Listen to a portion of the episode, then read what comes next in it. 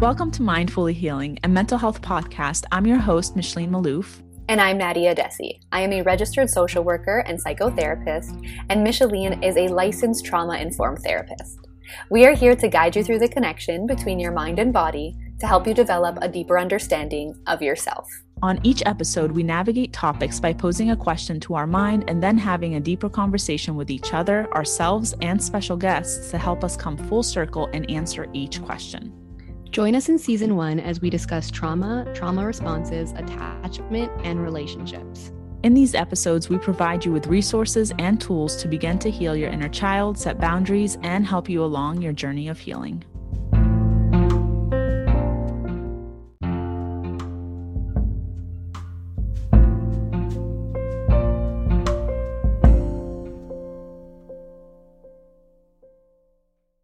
Dear mind, why am I afraid of everyone around me dying? Welcome back to Mindfully Healing. I'm your host, Micheline Maalouf. And I'm Nadia Addesi. And today, Nadia is interviewing me about my death anxiety your death anxiety. I'm very excited for this episode because we talked about this briefly, and I know you've talked about it publicly before. And I've had so many personal friends of mine be like, Can you talk about that more? Because I have it. And every time she was talking about that, I was like, Oh my God, me too. I didn't realize that I was experiencing that.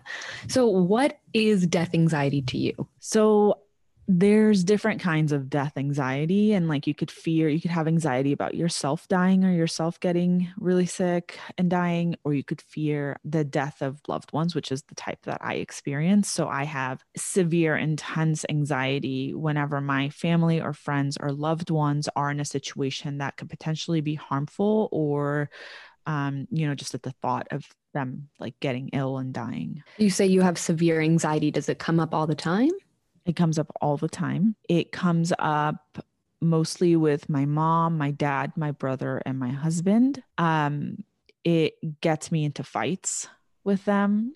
Okay. It gets me to spiral. It gets me to feel out of control. And I try to become like this like overprotective person. So for me, like I I know where this started. Like I think I've talked about it a couple of times. Maybe on, I think I made a one video on TikTok about it. Right. I've witnessed the death of um, a few people. So when I was eight years old, I saw a man die on the beach. Um, he drowned, and then I saw like his family huddled up over him and like his wife lose her shit, you know, with yeah. Obviously I would too. Um, yeah. but like just screaming like no.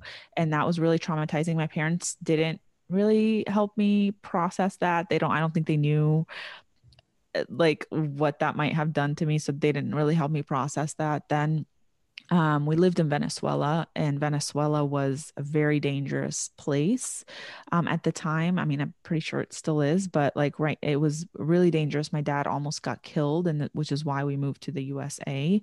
So he used to own a um, a shop where he would sell like like electronics like computers and stuff and um, one day he was leaving the shop and two men put a gun to his head and basically um, from each side of the window and told him to, to get out and give him the car and then you know he obviously they stole the car they didn't hurt him because he didn't like fight back. So that got us to move to the us um, and then we went on a vacation in mexico with my family and i saw another man die like f- he was working on the roof of the hotel we were staying at and he oh fell off of the roof right into a palm tree and died like instantly. And we um again my parents didn't really like talk about it. Like no one processed anything. And um I, and then my husband in 2016 just like woke up very very weirdly ill one day and has been in chronic pain ever since. But for the first year when we didn't know what was going on I mean, every possible thing that could happen went through my mind. I spent all my vacation going up and down to hospitals and doctors with him. And my in my mind, like my husband was gonna die. And so it it is, I think trauma caused mine. Yeah. That's trauma. uh, trauma caused mine, but it, I am at the point where like I can't talk. I can't like even this episode like talking about it like I'm going to have to hold myself together because like I will cry. Like it is so intense for me to to talk about to think about and i'm terrified. I'm terrified of something bad happening to someone i, I actually have goosebumps because you hear one thing and that's where it stems from but for you it was thing after thing after thing.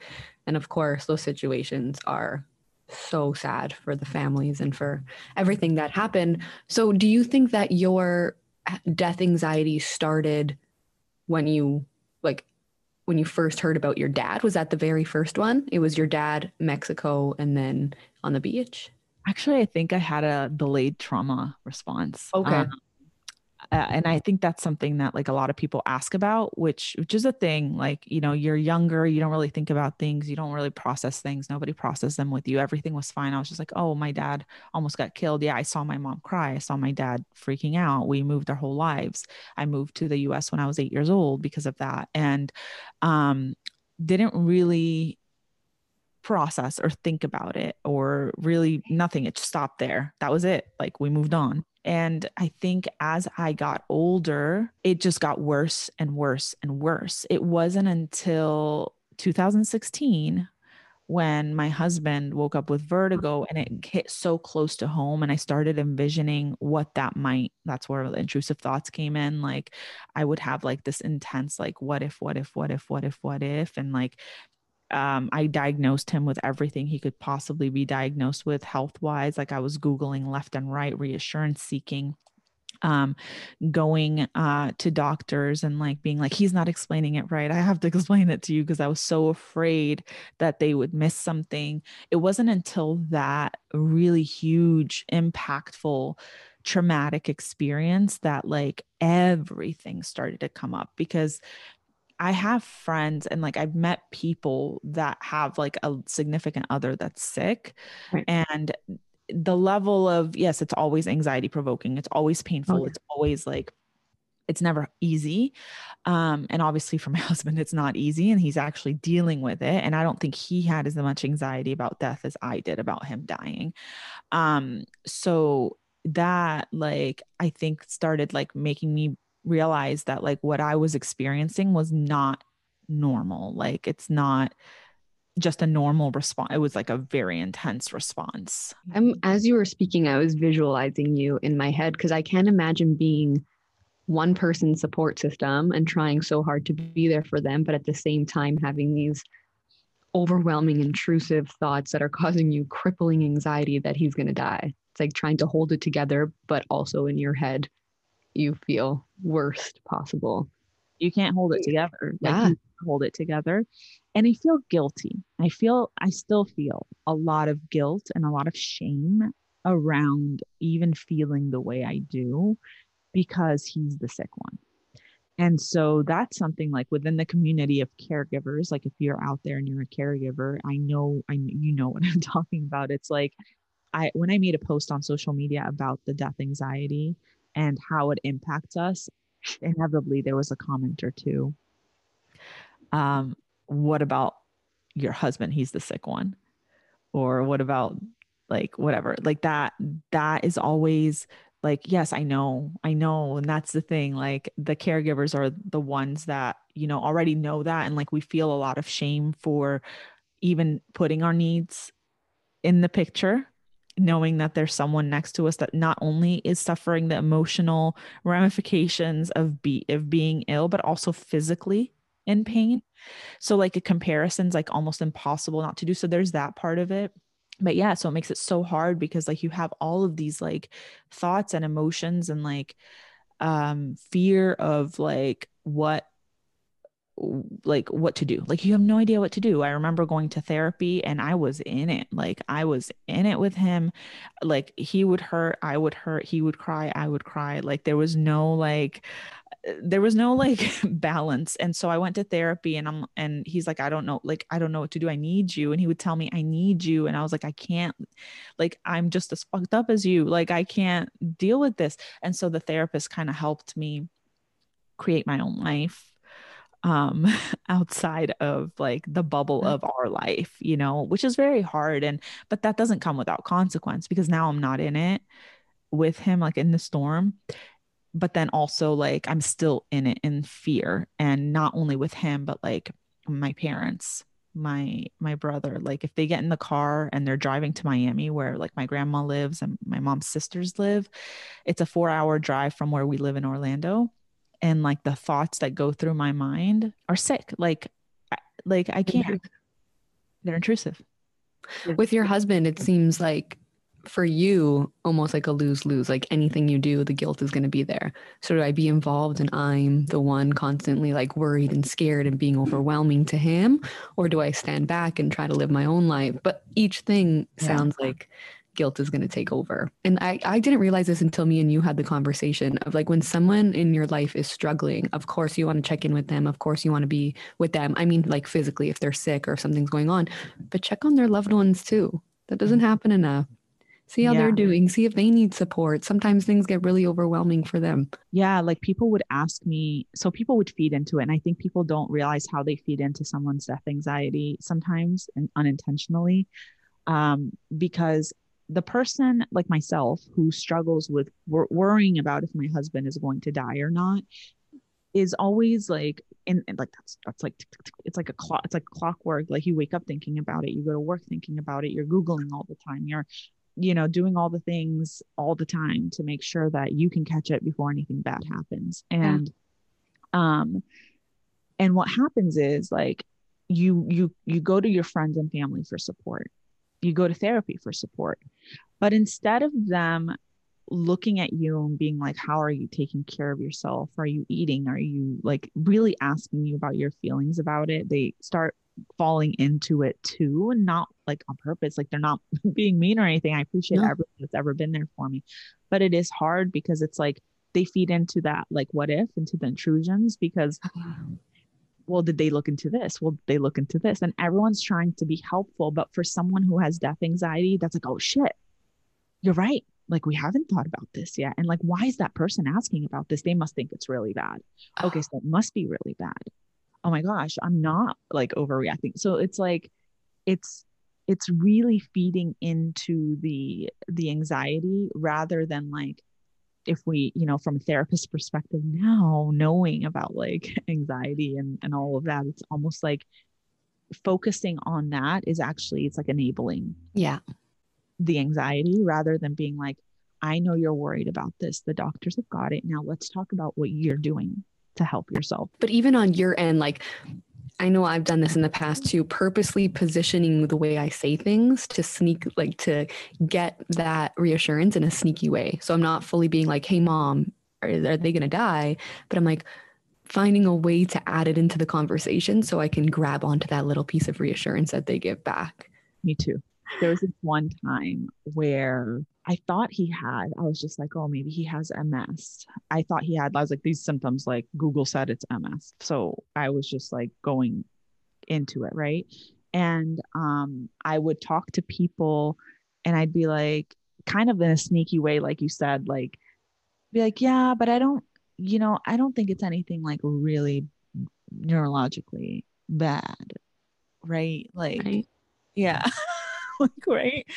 Um or or it would be like uh, somebody would randomly bring up like oh my friend's dad had ms or something like that and like oh what were those symptoms like? Like how did mm. know how long did it take for them to you know and like trying to like gather information not because and this sounds bad not because i was interested in this person no. but because i needed to like gather my resource information in so that I knew to take that information back to my husband or figure it out, you know, or yeah. Well, it would work as temporary relief, right? Because if those symptoms didn't match with your husband's, it's like, well, this person says that, there's the reassurance I need, and he's okay. On to the next thing. 100%. If you have a friend or a family member that struggles with death anxiety, health anxiety, any anxiety really, reassurance is enabling and the best thing you can do for them is be there but without giving in to what they're asking. So you, you mentioned intrusive thoughts. What do those look like for you and how often do they come? Anytime that i think about like okay so last night my husband was not feeling very well and he had he had been doing pretty well for for a little bit and like he wasn't feeling very well. His chest started he's like oh i think it was indigestion quite honestly like from the food. And so like he had eaten and then he's like oh my chest i'm like oh it's probably acid reflux and then my mind started then I started going into like, what if it's not acid reflux? What if he's having a stroke? What if he's, what if I don't do anything about it? What if I don't take him seriously? And then because I didn't take him seriously, you know, early warning signs are very important. You know, I will like not be able to save him. What if this? What if this? And that went into my dog went to like what if norman gets sick? What if oh, wow. like like blah, blah, blah, and then it went to my parents. My parents are traveling right now um they're in lebanon so then it spiraled to them and i was like what if my parents don't get back? And what if they don't come back? And now gabriel's gonna die my dog's gonna die and then all of my family's gonna die so i'm gonna be alone. That was last wow. night that was your thought process last night and it sounds like that thought process is like an hour but i'm sure you thought all about like all of that in four minutes yeah, not even. It was just like, like you resorted to, I'm going to be alone in like 30 minutes. That was actually my next question because I know it was 2016, you said, and when everything yeah. started happening with your husband is when it came up. But I wanted to know like if it kind of crossed over to your family as well. But you answered yeah, that. Definitely crossed over into my family. Um, it's, it's, it's really bad. Like I know I'm talking about it on like a very like light level right now, but it's like it's intense. It's a physical nasty sensation. I almost feel like I'm panicking. Um dis- I dissociate. Like I can't talk to my husband about when he brings up symptoms sometimes like about treatment or like this doctor said this that all of a sudden i'm zoned out like i'm checked out and we've gotten into a couple of like arguments about you're not even paying attention to me i feel alone and i'm like oh sorry that was not intentional like i literally just like snapped by you know trigger we just talked about trigger warnings ah. in our previous episode medical talk of any sort with him is automatic gone it, You're just out of it I'm just out. I'm dissociated. I'm gone. Sometimes I catch myself and I'm like, fuck, I forgot. I didn't even hear what he just said. And this is important. so I have to be like, wait, hold on. What did you say? So um that's yeah. really hard. So you mentioned that your thought process is like this person's sick, then my dog, then my family, and then I'm going to end up alone. And I notice I do the same thing. I always come to a conclusion that is obviously catastrophizing and an extreme end of the spectrum. But is that usually where you resort to? Like you kind of come up with a conclusion and then you're like, okay, so then I'm going to be living my life alone and I'm going to you plan out your whole thing by yourself without anybody. I'm I'm thinking about the funeral I'm thinking about not being able to be a therapist anymore because my emotions would be like so overwhelming that I would lose my career. I'm thinking about like um just not surviving like just not being able to make it through or pull through because i i always think i'm gonna cry because i always think that like yeah. Trigger.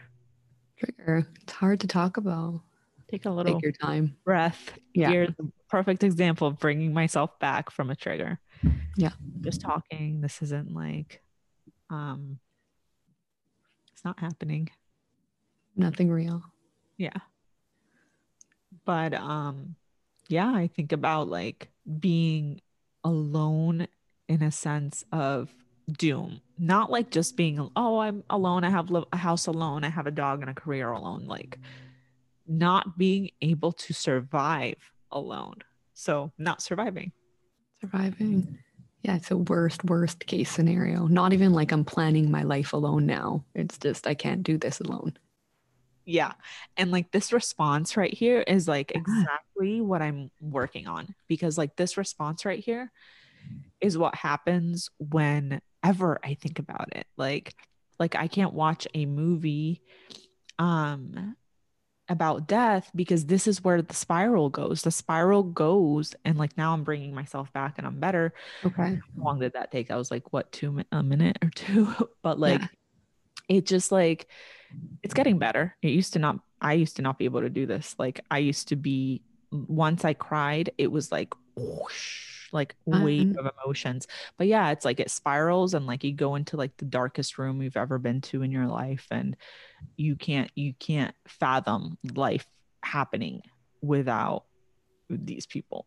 Right. So, You're actually going through the process of like if it were to happen. Oh yeah, it's happened. In my mind, it's like it's happened. I'm there. I'm not yeah. surprised. Like when I come back, like right now, I'm like, holy shit, I still have my family. I think if you are listening to this you know, in the car or actually through the podcast app, please turn on our YouTube video so you can see the way that we're actually okay, not while you're driving, but if you can like go home when you have a chance and watch our YouTube videos, you can see this in like live moment because I want to ask now, what are you feeling? Do you feel like the rest of the conversation you're going to be dissociated and just able to keep up conversation? Feel anything in your body? Thoughts? Yeah. So I felt embarrassed. Like I felt embarrassed and ashamed. Like I shouldn't be crying like that. I remember like, what the hell? Like Micheline, why are you crying? That that was going through my mind. But physically, yeah, I felt tense and I felt small and like I was shrinking. Um, and usually, no, I'm not going to be dissociated now because again like i've i've been working on this. This is something that like i worked i was working with with my therapist something that i work with consistently. So i will i did dissociate i did go off i did go into like a flashback and like a fear. Okay. And like i came back i was able to come back within like a few minutes. Whereas in the past when this first started happening it was like I would have to shut down the computer and like I'd be like, we got to talk later. I need to go cry for like an hour. What was the process for you of realizing, like, okay, this is coming from so many other things, not just present day? Um, I have a really good friend who's a therapist. And one time I just went over to her house and we were talking, and she's like one of the deepest friends I have. Like, she asks like deep questions. Like, you can't just have a shallow friendship with this person. and um, hi, Candace. Um, and so she actually um, started asking me because like I, I was in a spiral about this one day and she started asking me questions about my past mm-hmm. and like through her like questioning she's like do you realize that you have lost you've seen loss happen it's always men. She put all of these helped me put all of these puzzle pieces together and i was like so you do think that like all the stuff i've been through like is causing me to react in this? And she's like absolutely. This is the definition of like a trauma response. Like you are literally responding to the past right now. Wow. I saw a video on TikTok that was like traumatic things happen when we're younger, but it's almost like being in grade three and doing algebra. It doesn't make sense and it's hard for us to figure it out. That's why we don't do algebra until ninth or 10th grade. I don't know, whenever you do algebra, because you start to understand it more. You're able to put the numbers and figure it out. And, and it makes sense too. When you're that young, it's hard to understand what happened and why you were traumatized. Exactly. I think that I've never heard that. I think that is like, it just like helps it click even more actually. Yeah. Because I'm like, yeah, you're right. Like because I've always thought about that. Like, why didn't I react back then? Why didn't I cry? Why didn't I like have images of people just like dying? You don't make sense of it. And as you get older, the idea of death becomes so much more real. Um, and yeah. then all of the stuff from the past, like that late, I think, onset trauma for me, like definitely was very real, which I get a lot of questions on social media about that. Like, I was fine when this happened, but why am I not fine now? And i think that's exactly it like maybe in that time your brain couldn't make sense of what was happening and now you can or you're not as associated anymore maybe. Right. Or now you're in certain situations that it has to come up because you're older because of the relationships you're making because of the jobs because of school like there's no other option so you have to process it. Yeah. how or when did you realize okay i need to get help for this when gabriel was um he needed me and he needed he, he has his family lives in Brazil. I'm literally like the only person he has here. He doesn't have many close friends. So um I and my family are his family. And me, the person closest to him, couldn't be present emotionally for him because his emotions were triggering my death anxiety. And so that at that point he was straight up with me. He's like you need to go see a therapist about this please. Like i need you. And he went too. Um so we both kind of like try to get help um for it. And i think it's funny because I've made a post about this before. I think initially that therapist helped me dissociate really well. So I went from feeling everything to dissociated numbing out and numbed it and then he and then he was like now you're just like emotionally unavailable and so then i was like fuck now i gotta go back to the middle somehow so like it was a process it was really hard it was really hard um i'm just i'm confused how did that happen like how did you how did he teach you to dissociate? I don't still don't know how it happened. I just know that like something she said. Oh, sorry, was she? Yeah, no, she something she said made me feel like that was the way. When she said the words, "You're in the tornado with him. You need to be out of the tornado so you could be the wall to, you know, block the wind or whatever." She said, I was like, yeah, you're right. Okay. So how do I do this? Okay. Do more things for me. So my, and I don't think she meant it in that way. I think, I, I think I took it as you can't, you just can't do it. Like, okay. So you just have to live your life. So I was like, yeah. Okay. So in order for me not to be emotionally so involved in this, the only way I knew how to do it was to dissociate. Wow. So I did. Was And that the first time you learned how to dissociate? Because I know that's a common symptom of your anxiety or CPTSD. No, no, I've dissociated before. Okay. Um, but it wasn't like I intention even this time, it's not like I intentionally said, Oh, let me just go dissociate real quick. You know, it was more of like I thought that I was separating myself enough, but it see it ended up being I separated myself too much. And um, because then I was like, everything he would talk to me about, I would see it as matter of fact, robotic, factual. And like I took all the emotion out of it. And like that's the only way I could be in that conversation without spiraling out of control with my emotions. So, in that Right. Another set of issues because like the first set of issues was you feel too much, you can't be there for me. Now you're not there for me at all. Hello, are you there? Knock, knock. Um, like I feel like I'm talking to a robot, you know? And so I it's like been like a weird like now I'm still working on finding that happy medium. And I think that came with boundary setting and saying, well, boundary setting for myself and like knowing, okay, I, I cannot talk about this for hours all the time. Um, also boundaries for myself. I didn't have, I had neglected all my friends and everything when this happened. I wouldn't go out to eat. I wouldn't um, go hang out with my family. If he wasn't feeling well, I wasn't going. Like I was very codependent on him because I was so afraid. So that I think created this whole set of like, you have no identity. And so you have to take care of him. You have to save him. You cannot let him, anything bad happen to him. So that happened. And then, like with therapy, then she was like, No, you need your life. Like, it's okay to have your life. And that was a hard thing for me because it's like, how can you have your life while your husband is struggling? That was like a, oh, what the fuck? Like, this is messed up. Like, how dare I have fun? How dare I succeed? How dare I like go have a drink or eat food and smile and joke when the person I love can't, you know, ever? So that was like a really big, like, okay, so I have to dissociate.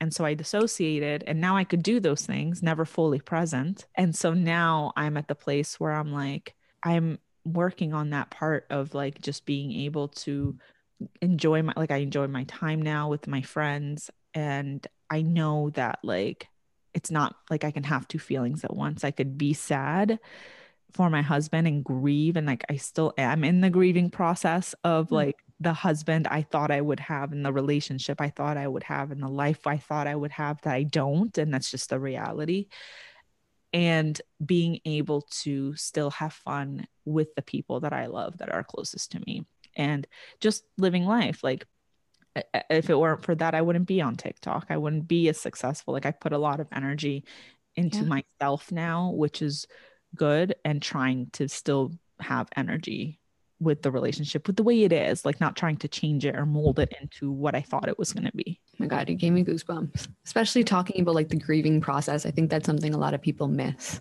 and Yeah. don't realize that it's something you have to go through. But a couple episodes ago, you were talking about how you told your client you can be really sad about one thing, but be happy about another thing too. And it, it's definitely applied here. Two things can be true at the Yeah. same time. You can be doing everything for your husband and trying your hardest and grieving and helping him in every way and feeling sad about it. But you can also have a life on the side and doing things that make you happy. like a few years ago, um, I would never, ever, ever, ever, ever have been able to like when you were here in Orlando, we were hanging out. Like I would have never been able to hang out that much Yeah, because we were, every day we saw each other.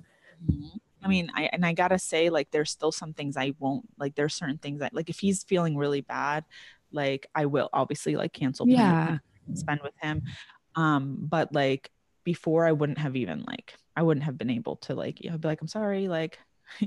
glad you're near me, but I can't see you. and, like it sucks because like it, you know, yeah. um, you find out who your true friends are too during that time and stuff because you find out like people that are like yeah, take your time. Like, you know, no hard. I'm not going to give you shit for not talking to me for the past couple of weeks because you've been going through it. Yeah, yeah. So, for our listeners who are realizing now, like, oh my gosh, I struggle with this, where do you start? What do you do? I want you to remember that your feelings and your worth as a human being still matters. You are worthy of having a life of having love, of having emotions and needs. Needs. It's okay to have needs despite what's happening with the other person. And if you're fearing health, I mean, death anxiety uh, of another person or health anxiety of another person, then I know that you want that reassurance and I know that that might make you feel better. But the the thing that's going to help the most is to sit in those feelings of fear and anxiety and discomfort and like cry if you need to and talk about it with someone like i cannot tell you i mean for me my breaking point my breakthrough was more with a friend than a therapist so talk to someone a friend that can listen and just be there and there's no shame in whatever emotions that you're feeling such a great message. And once again, in our past episode, we talked about baby steps and something here when Micheline mentions like sitting in the discomfort, it can be something as small as your parents are on a road trip and you call them every hour, call them every hour in 15 minutes instead. Just mm-hmm. push it as much as you can. Just push it a little bit. And typically, I think there's evidence out there that says like when we have an intrusive thought, and it could be related to death or health anxiety, if we just ride it out from five to seven minutes, that's when the fall down starts to happen after. So if you can just sit in that uncertainty and discomfort for five to seven minutes, you might start to feel better and not have to give in to that, what we call a compulsion or something to get like the reassurance seeking, the Googling, the talking to somebody. Instead, just try to ride it out on your own if possible. If not, baby steps. Yeah. Any last tips, tricks, anything you wanted to say regarding death anxiety? Just with the theme of this podcast, like I used to get very mad at myself and my mind for taking me there. And I want you to like say with me, like, dear mind, thank you for showing me how much I actually care about the people that are around me because I care about them so much that this is a big fear. And when something bad happens, we will deal with it. So can we like take a break and sit with the discomfort? So like repeat that with me, like say it again and again. Your brain loves you. It's just trying to protect you. Thank you so much, Micheline, too, for being so open in this episode and showing our listeners that you are human too and giving them the opportunity to see you go through something live and get triggered and struggle. It's yeah. so powerful. Well, thank you for giving me the space to do that and being such an amazing, sensitive questioner to where you allowed me to do that. And thank you all for joining me on this. I really hope that, like, whatever it's you got something out of this episode in terms of like, you're not alone, at least if you're dealing with this. Thank you so much for listening. If you enjoyed this episode, please share it with your friends and family and remember to leave us a review. We love reading your comments. Take a screenshot of the episode you're listening to along with your thoughts and share it to your story and tag us so we can reshare it to our story.